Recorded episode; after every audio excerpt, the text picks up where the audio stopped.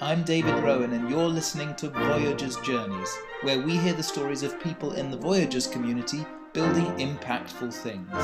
Now, if you really want to have impact, why not devise an entirely new source of energy that's clean, safe, cheap, and pretty much inexhaustible? That's what Jan Kirchhoff is working on at his startup HB11 Energy nuclear fusion. They aim to use hydrogen and boron 11 atoms to generate massive amounts of energy. It's, it's rather simple. If we can make it work, I, I think it will replace all the other generating technologies because, of course, it makes perfect sense to use it. There's just one catch no one has yet created nuclear fusion. And the engineering challenges are so immense that even the optimists at HB11 Energy say this will cost hundreds of millions, if not billions of dollars. But this Australian startup has raised early funding from entrepreneurs like Lukasz Gadowski, the founder of Delivery Hero. Don't be daunted by the science in the next half hour. You really don't need to be a nuclear physicist to see why Jan Kirchhoff's ambitions are huge, high risk, and potentially game changing. Jan, welcome. Tell us exactly why nuclear fusion is something that the world needs. Well, that's a, that's a very good question, and uh, the answer is rather simple. We think the world needs a new form of, of energy generation. For example, everyone is talking about hydrogen at the moment, but nobody's really talking about where you get the hydrogen from. So, HB11 Energy has a very ambitious approach to solving the energy problem laser boron fusion. Explain what you're building and why we haven't had it so far. So the, the way we are, we are approaching this is, is totally different from almost everyone else in, in the whole field of fusion because we're not using these extremely high temperatures of up to 150 million degrees to ignite the fusion plasma. That's, for example, all the, the, the big public funded programs are, are using, but rather accelerated ions that we can accelerate with these high power lasers that are just being put into commission since a few years back now.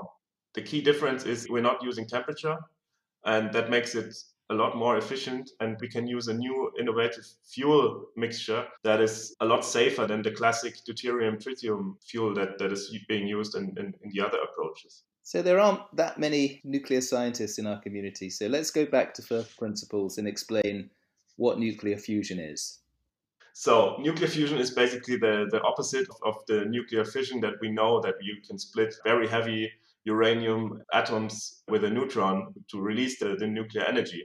So instead of using these heavy ones, we, we use almost the, the lightest ones on the periodic table, being hydrogen. And, and that's why the classic approach is deuterium and tritium, which are the isotopes of, of hydrogen, because they, they tend to fuse more easily using these temperatures. The problem is the deuterium tritium reaction releases a neutron, and the neutron is the one part of the atom that activates, for example, the reactor walls because it adds a nuclear um, nuclear particle to, to another atom, which makes it unstable, which then will start to decay.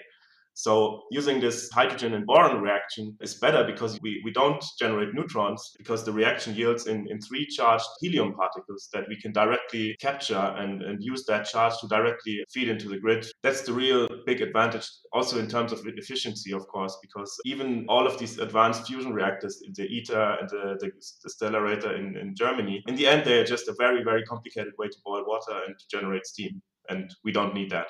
So we've had nuclear fission around the world for decades. It's running our nuclear power stations, but there's some downsides with nuclear fission. Of course, we have the downsides of of these few terrible accidents that happened. I mean, my personal opinion is that most of them could have been prevented with proper security measures. The most recent one in Japan, having the, the backup diesel generators in, in the basement, when, when you're that close to the sea with a tsunami danger, that wasn't the smartest move they, they had there in Japan.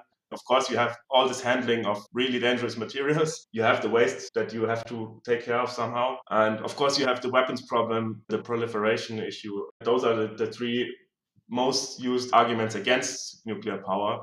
But on the other hand, you have to see that it's one of the largest scale and energy dense uh, generation that we have. And you can see in France, for example, or Sweden, they have a very clean grid. And then you look at Germany, um, we have a, about 10 gigawatts of, of nuclear left, and we will shut that down in, in one or two years And then what we end up with is pretty much coal power and, and, and a few gas plants in, in Germany. And the, the mix is CO2 wise, again, much worse than France, for example. So, nuclear fission that we have now in the world's nuclear power plants, first of all, there's a risk of accidents and leakage. Secondly, there's the risk of proliferation because this technology can be used by the bad guys. And third, the waste needs disposing. Does nuclear fusion solve all these problems? Well, if, if you talk about deuterium tritium, the, the, the, classic approach, it solves definitely the weapons problem and it, it solves also the, the accident problem because you will not have a, uncontrolled chain reaction. It's just not going to happen because if you turn off the outside supply of, of energy, the, the plasma will collapse and nothing will, will really happen. The waste issue is a, a little bit there when you use DT because, uh, as I said before, you, you generate these neutrons. These neutrons will, will activate reactor walls, and, and, and by itself, tritium is already radioactive. But of course, it's a whole different level than, than the uranium kind of fission plant, right? So it's it solves that. And our approach even solves that waste issue because we don't use any of the radioactive materials and we don't generate those neutrons uh, out of the reaction because we use a different reaction, basically different input materials. Sounds amazing, especially for a world reaching a critical point in its energy usage. There must be a catch, Jan. Why don't we have nuclear fusion at the moment? It's, I mean, we have to be honest about this. It's, it's a really difficult physics problem, and there's been a lot of people working on this for, for a long time now. The research started in the 50s and nobody solved it yet because it's, like I said, it's a, it's a damn hard problem. Why our approach hasn't been really looked at before is because the lasers were just not available that, that we needed. But, but think about this. Uh, Professor Hora came up with this theory in, in 1978. This is Heinrich Hora from the University yes. in Sydney. Exactly. He had this idea back in 1978. If, if we had a laser that would be powerful enough to accelerate those ions, we could we could use a completely different form of fusion and different fuels because the, the hydrogen boron reaction is through temperature is almost impossible to ignite. To put it into, into perspective, you need 150 million degrees for, for deuterium tritium, but you need almost 4 billion degrees for, for proton boron in a temperature based um, ignition scheme one of the reasons we don't have fusion at the moment is because it requires such high temperatures to create the reaction that there's the chance that you could put more energy in than you get out. Is that right? That's one part of the problem, yes. But the temperatures are possible, they've been demonstrated. But the problem is keeping up that reaction for a longer time than a few microseconds that's that's the big challenge because you have to confine that plasma into a magnetic field because as soon as it touches the walls of the reactor, it will basically implode because all the, the, the heat is being transferred to, to the to the material in, in the wall. You can't have any of the plasma touch the, the reactor walls. And they have to use very high magnetic fields to, to avoid that plasma touching the wall. And that's the thing that is so hard to control because the plasma has instabilities and basically it, it's against nature to, to keep it that, that way and, and that you have to get around. That's the biggest problem, I think, with these DT temperature based approaches. So you're mentioning plasma, you're mentioning lasers. There's a lot of people that don't quite understand what happens in the physics. So yeah. explain why we need a laser and what the plasma is. Yeah. So so basically what, what you try to achieve in fusion is in, in, contrast to fission, fission is a heavy atom that you can can split because it's so it's so big. Basically, it has so many components that if you shoot a neutron in, it'll it'll split. That's that's not not too hard to achieve. But combining two atoms, uh, two very light ones, is, is the problem is that they have a natural repulsion. Like if you put two magnets of the same uh, polarity against each other, they don't want to touch. And you can imagine that in nature it doesn't happen because if, if that would have, would happen easy, none of the elements would be stable, right? So because that energy, that that natural repulsion is, is so strong, you need a lot of either temperature that you can you can have the, the atoms shake really quickly because temperature is basically the, the function of the, the shaking of, of, of the atoms. And if you heat them up enough, then they will shake uh, violently enough to, to bounce into each other and to, to overcome that natural barrier. And what we do, because we don't want to use that heat because it causes so many problems, we use a laser to accelerate the hydrogen atoms. And by accelerating them to immensely high speed, you can also overcome this barrier. And, and as soon as you overcome this barrier, you will, you will fuse those two atoms and then you will release a lot of energy. This is a theory now, Jan. It hasn't actually been proved in practice. Nobody yet has created the prototype. What makes you think your company, HB11 Energy, can be the first to do this? Well, it's it's a theory. That's that's true. I mean, again, Professor Hora came came up with this in 1978. But the good thing is we, we have several measurements in, in several different labs in, in the world who, who actually shown that, that these proton accelerations are possible, and also that it showed that we, we get fusion reactions from, from those accelerated protons if you hit the, the boron target with, with those protons. So it's not totally just a crazy theory. It's, it's also been shown in, in a lab. Our job now is to, to make that process more efficient and, and optimize the, all the parameters, the different parameters that, that we can have. The laser has a lot of different settings that we can use. And of course, the targets that we shoot have, I mean, endless possibilities how, how, we, how we design them. So that's basically now the challenge to, to optimize what we saw already to make it into an energy um, reactor. So let's talk about where we've got so far. In 1978, the professor Heinrich Hora in Australia shows through his research that you should be able to create fusion using hydrogen and boron 11 using high powered lasers. Yes. And since then, there have been various tests, various non thermal ways to fuse H and B11. Right. But we haven't actually got close to creating sustainable sources of energy. What do you need to do to get from that lab based theory to helping solve the energy crisis in a big, ambitious global way? Yeah, exactly. So it's been shown in the lab. But the fact is that the, the field is not very advanced because it is it has always been disregarded as impossible. So I'm not sure if you're, if you're familiar with uh, Clarke's law. If an elderly scientist tells you something it's uh, impossible, it's probably not true. the field is, is, is, at its, it is cutting edge at the moment. So there's not been a lot of research going into this, especially not public funded. So um, it's, it's just starting. The lasers have been available since five, maybe maximum 10 years. That, that, So it's, it's basically a very brand new field. And that's our main challenge that, that we have to overcome now with, with experiments and with simulations. The positive side is that we don't have to build a, our own machine now to, to produce results. We can use the existing laser facilities that are already in place in different universities around the world.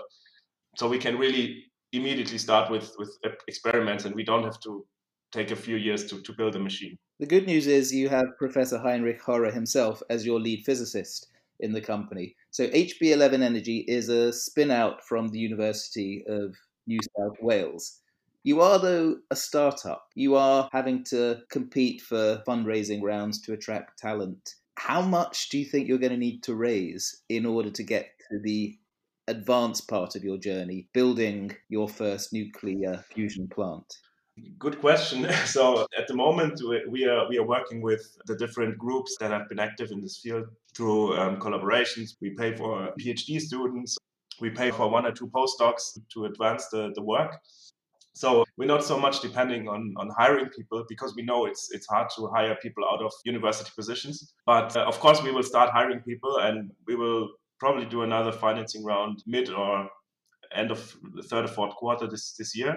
And with that financing round, we, we will definitely start attracting the bigger people in, in, in the field. I mean, the field is very small. We know most of them, so so that's always good. And of course, they know Professor Hora and they know all the people that, that work with us on, on the scientific advisory board. So we have some some credibility, and that's always what we want to focus on. We want to be truly scientific, not over promise anything because it has been bad for in the past for, for the fusion industry to, to oversell stuff to investors. We, we totally don't want to do it.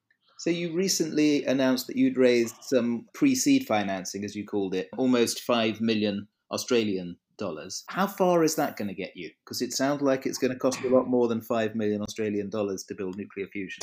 it does. and um, that's definitely true. No, it, it, it gets us where, where we are in the position to, to really do some, some first experiments. We hope we can announce some of the first results that we did on our own experiments soon. You can stay tuned for that probably some sometime mid of this year. And it gets us in, in a position where we can really start hiring the first people. You have some successful entrepreneurs who have been supporting you, particularly Lukas Gadowski, who's known for creating companies like Delivery Hero. He's taken you on board and been one of your early investors. Yes. How much do you think it's going to cost to get to the stage where you've proved the science, you've built your first plant, and you're pressing the on button? Are we talking hundreds of millions of dollars? Are we talking billions of dollars? No, we, we definitely think it could be done for hundreds of millions. I, I don't think we need billions because the, the good thing is the, the laser field is still progressing rapidly and, and still basically following the, the Moore's law curve from, from the semiconductors in the 90s. So there's a lot of developments going on in, in that field. And we know that one of the biggest lasers that have been put into commission now in, in Romania cost about 80 million uh, to build, just the laser system. So that's the, the most expensive part that, that we'll, we'll have to use. So it can definitely be done for, for less than, than 1 billion. So let's say that your approach to using lasers to generate fusion is successful. How big is the nuclear plant going to be? Are these going to be the sorts of fusion plants that can be put into lots of cities? Are they going to need particular environmental protection? The, the good thing is because the lasers at the moment they are roughly like in a room 400, 500 square meters. So they're not ex- exactly small, but they're not huge as well. So because we have that advantage that we don't have the, the steam turbines and everything, it'll be definitely smaller than, than the conventional fission plant that we have now. And those are a few thousand square meters or maybe a few hectares because they have so much uh, security around them, which of course makes sense. The good thing is also we don't need that security because nothing can really happen. You can use the existing infrastructure and just replace normal power stations that we have now, like coal, gas, even the fission ones, that you can just hook into that grid where they're, where they're positioned now. You can also position them closer to, to where the electricity is needed because, I mean, if you looked at your electricity bill recently, most of the costs with your electricity at home are transmission costs. And of course, transmission also has losses. So it would be much more efficient to, to put it closer to where the, where the energy consumption is and what do you see as the time scale? How many years do you think it's going to take to prove the science, to prototype a plant, to launch the first commercially operating plant? Well, of course, we set us, ourselves a goal, but again, this is a science project. You never know what happens. We don't make the mistake of, of promising anything to investors. So it's done when it's done. But our goal is, is eight to 10 years. Wow, within a decade. If, yeah, if, if everything goes to plan, we, we think it is possible we don't want to put a date out there and then get resp- get held responsible in 10 years that we didn't make it. Because it could happen. We, we are very open about this. Well fingers crossed that the science proves viable. You get the funding you create a series of plants. How much dent could nuclear fusion make on our energy challenges how important is fusion going to be, as you see it, to taking us towards net zero? It's, it's rather simple. If we can make it work, I, I think it will replace all the other generating technologies because, of course, it makes perfect sense to use it.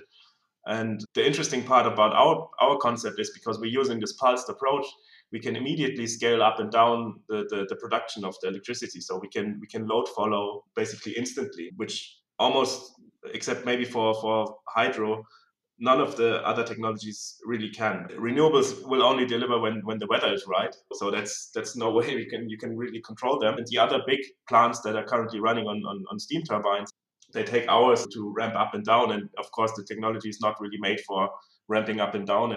What we see, for example, now in Germany, if you ramp up and down your coal plants all the time, the emissions actually increase. And it's the same when you when you drive in your car. When you drive constant 120 on the highway, it'll use much less if, if you always keep accelerating and braking in, the cities. I think it would replace everything, and it should replace everything because it would be much cheaper to run. It, it would have very low input uh, amounts of, of fuel. Now, there is an argument that's been raging in the Voyagers community that maybe we should focus on what we already have. It's nice to speculate about technologies that aren't in the market yet, but we do have wind power, we do have tidal power. Why don't we focus more on making sure those are more efficient, lower cost, more widely available? Yes, like I said, I mean, wind power is, is nice when the wind is blowing, but what, when it's not, you, you have nothing. And that, that's what you could, could see in Texas uh, a few weeks back. The wind turbines froze and, and there was no power for, for almost a week. The current technologies that we have are, are not able to, to fulfill the, the demand that, that future societies will have because I don't think electricity consumption or energy consumption in general will go down. And Asia and Africa developing, they, they will want their, their air conditioning, even if they use electric cars, they will want to charge them. The energy density of, of the technologies that we have will not be enough to, to supply a stable and reliable grid. So you, you cannot shut down the existing baseload power like, like nuclear, coal, and, and gas and replace them with 100% variable sources that you have no control over. I don't think a lot of people understand the scale of, of storage that we would need and for, for making these wind and solar plants as a stable supply because you would need terawatt hours of storage and I don't see any technology that could provide that to be honest.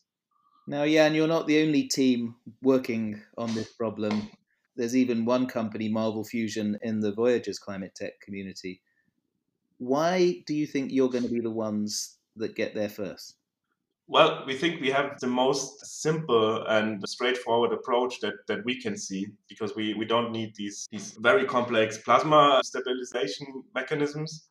We think because we use this completely new approach that that's ne- never tried before, it, it has more chance to succeed than these existing ones that, that are just being tried again and again. Most of today's competitors are using thermal fusion, where you need very high temperatures to create the reaction, more than 100 million degrees and there's only a small number of teams working on non-thermal fusion. I think there's another company, First Light Fusion, right. but they've raised yes. quite a lot more money than you.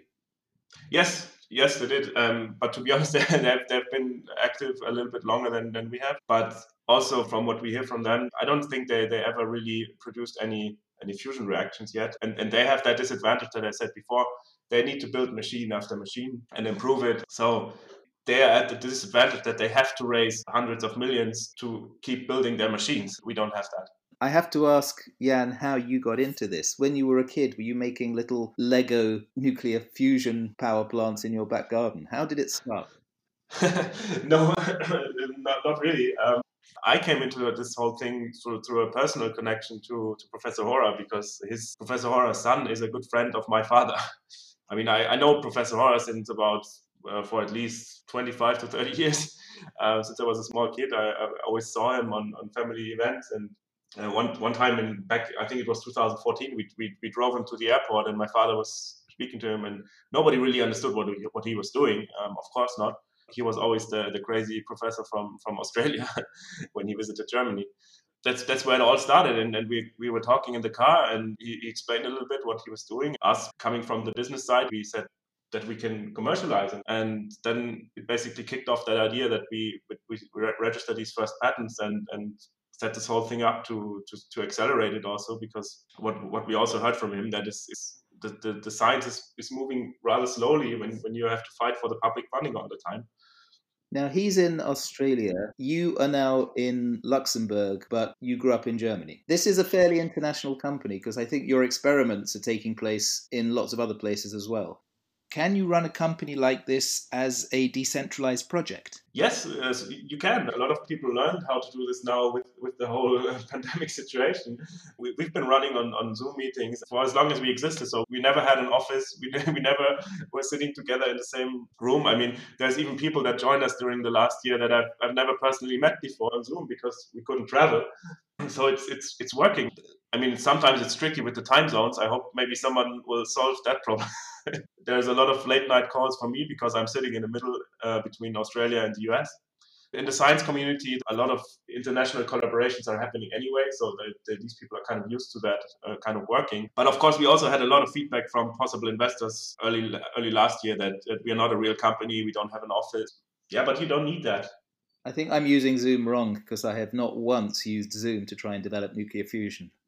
Let me ask a bit about your background. You don't have a nuclear physics degree. You don't no. have a background in the field. How did you start? Well, I, I have a very classic uh, business degree, and after that, I, I, I, worked a little bit in the financial industry, where, where my father was was very active for the last 40 years. I joined his company back in 2010. Worked a little bit in, in investment management. After 2017, started working on on, on HB11 full time and reading a lot of uh, papers, speaking to a lot of physicists. I will not say I, under, I fully understand the, the, physics and the nuclear processes that, that we, we are trying to achieve here.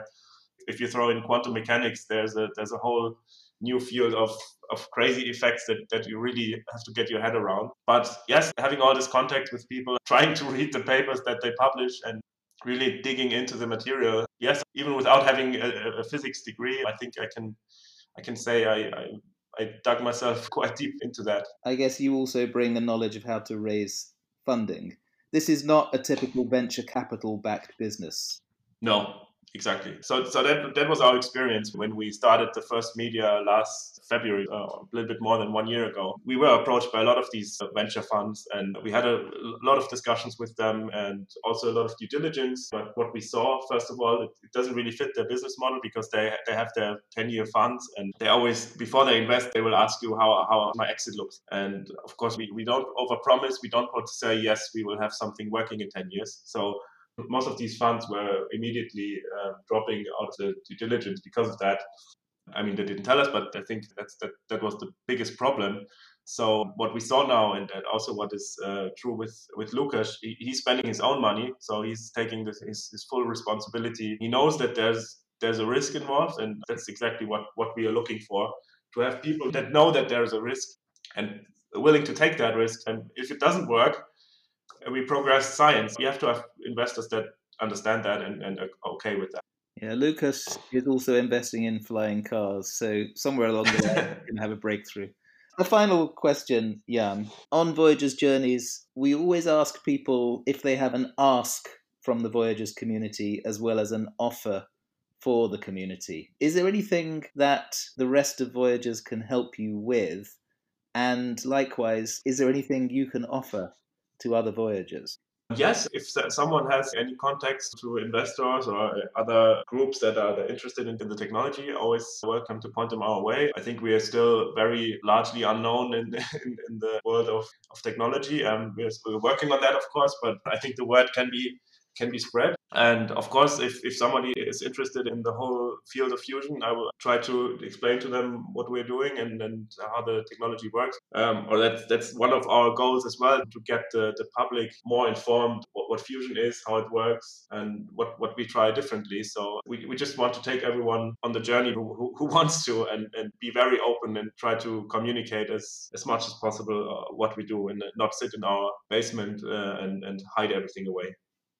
Well, you certainly, Jan, give us a fine education into the rudiments of nuclear physics. Thank you for explaining how fusion involving hydrogen and boron 11 are going to work. Thanks for introducing your company, HB11 Energy. I hope you get there. I hope you get there sooner rather than later because I think the world needs a low cost, safe, sustainable energy source. I'm David Rowan, and this is Voyager's Journeys. You can find out more about us at voyagers.io and maybe join the community. Jan Kirchhoff of HB11 Energy, thank you. Thank you, David.